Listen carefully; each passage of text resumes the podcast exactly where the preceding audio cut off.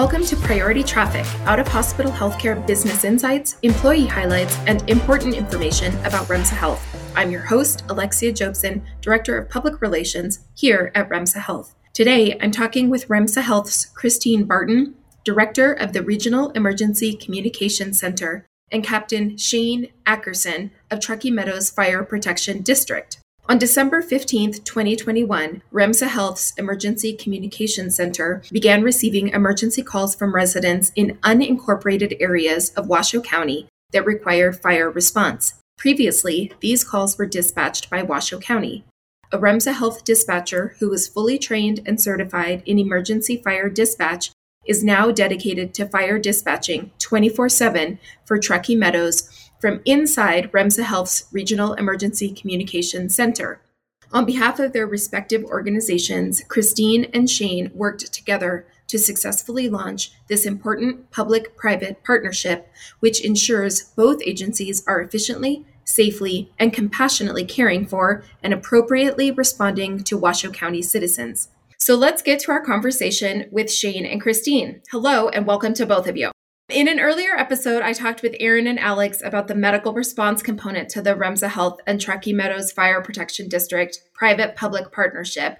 But there's also an EFD, an emergency fire dispatch component as well. So, Christine, help us understand what this project is all about. So basically, all of our staff members were previously certified as medical or emergency medical dispatchers. And what this project really meant was that all of our staff members had to go through and become certified fire dispatchers, which in- included parts of learning a new set of protocols, but not just the protocols. It's learning the fire terminology, fire safety, learning a whole new set of resource deployment responses. There was a lot of learning that all of our staff needed to go through. How many employees did that include? It included all of our employees that are on the 911 side um, that answer the phone. So I currently have a total of 27 dispatchers, plus my supervisors, my managers, myself, um, and there are some few executive leadership within REMSA Health that have also gone through the training. And were they up for the challenge? Were they excited to do this? Were they apprehensive about it? What was their feeling about this when you told them we were going to be taking on EFD? I think in the beginning it was really a mixed kind of a group. Um, many were very excited, um, but there was also a few that you know were very nervous about it. They have a huge passion for the job that they do, and they want to do it really well right off the bat. They understand the validity of what we do and how it can affect patients and our community members' lives. So, but it, it's got they did they did wonderful. Great. Of course, of course they did, right? So, Shane, tell us a little bit about why this partnership makes sense um, from the Truckee Meadows perspective approximately 90% of calls that fire departments nationwide respond to are either EMS or have some type of an EMS component related to them. Uh, so it just makes sense to have the EMS dispatchers and the fire dispatchers all in one room. The partnerships allowed for the faster transfer of information between fire units and EMS units that are responding, earlier cancellations of units that aren't necessarily needed on scene to better utilize all of the resources as a system and get the right units on scene quickly and then the units that aren't necessarily needed for an incident available to respond to other incidents quickly.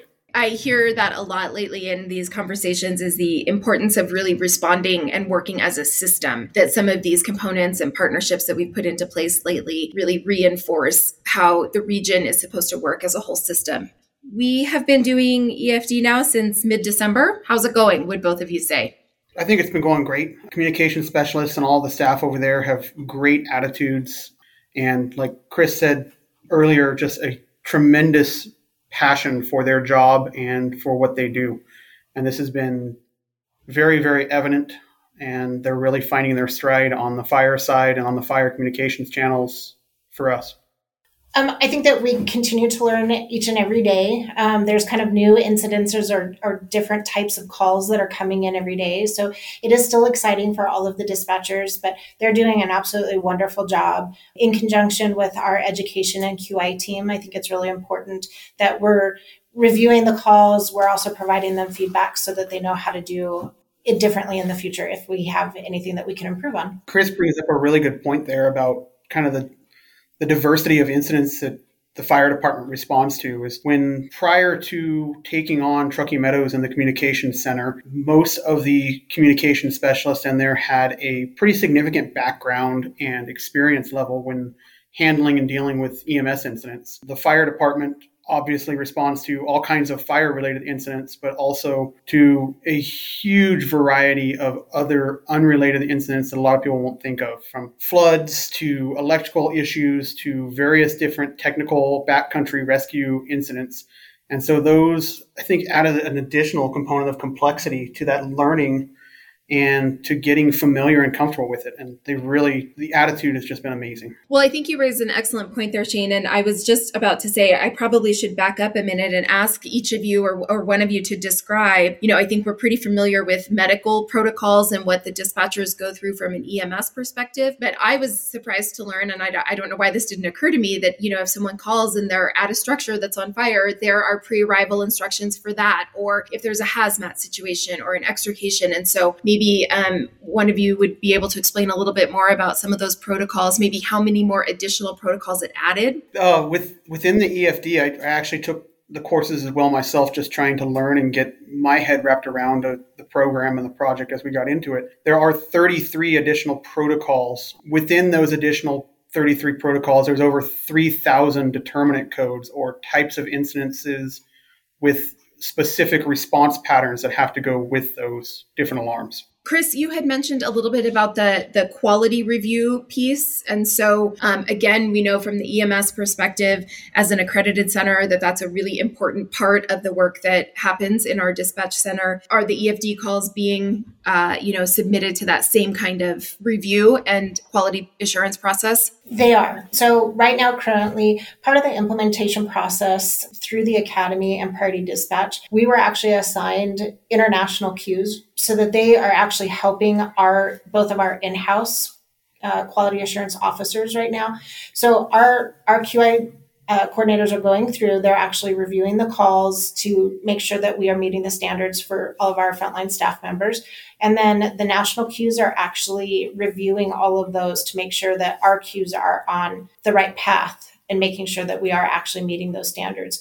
Right now, we kind of have two different sets of eyes on it just to make sure that when our staff is doing the right thing, and then also all the way through to the queues, making sure that they are actually scoring the calls in the right way. That will continue, I believe, until June um, of this year. And then after that, our queues will be on their own. But they will continue to review calls daily and make sure that that feedback is provided to the staff members so that they have that good that good information. Very good.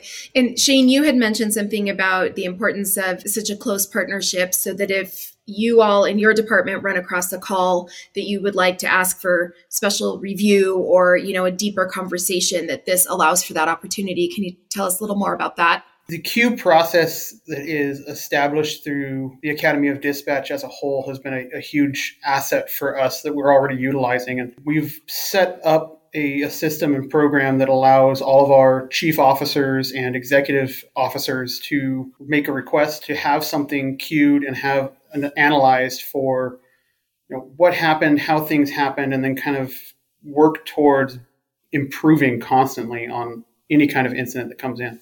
And I do think one more thing, Alexia, that would be important too. Um, you kind of mentioned it just a minute ago about our medical ACE accreditation that our center has had um, since um, 2001. We are not currently accredited through the Academy for our fire dispatch, but we will be working towards that and we will hope to be fully ACE certified or ACE accredited within a year of our implementation date.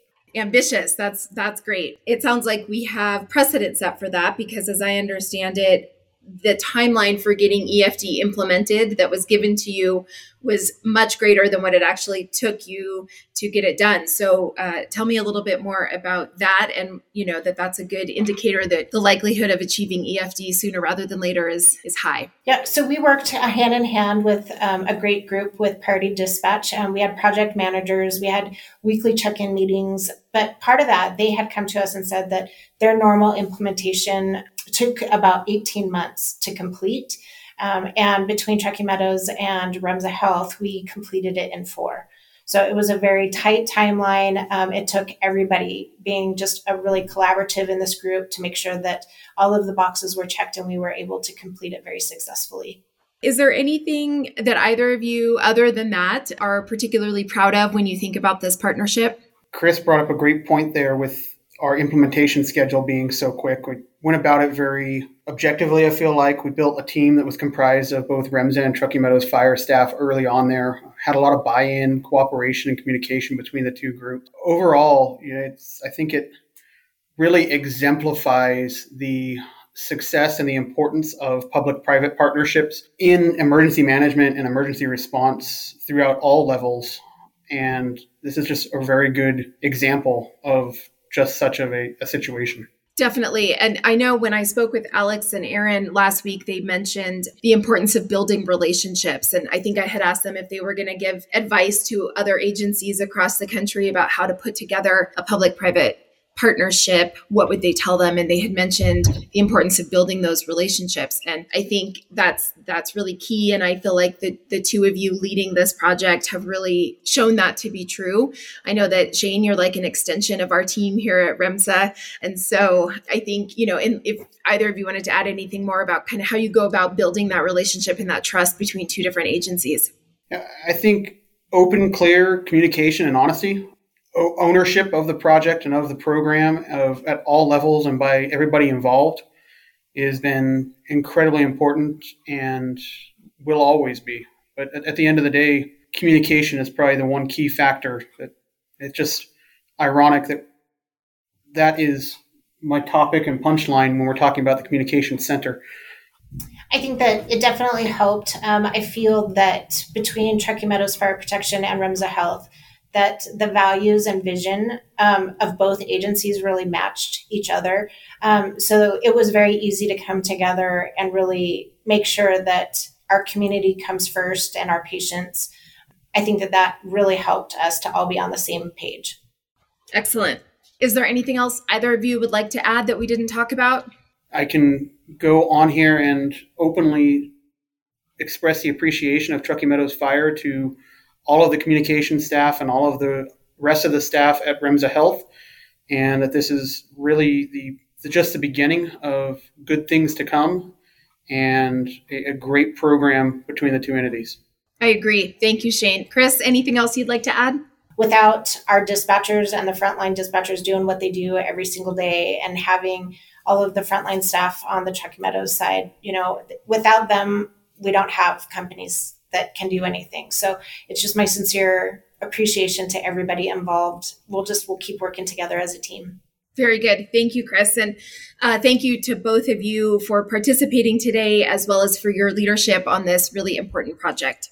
And of course, keep listening in the coming weeks to hear conversations with other REMSA Health leaders and colleagues, as well as community partners about topics that matter to you, our REMSA Health team. Thank you for tuning in to Priority Traffic.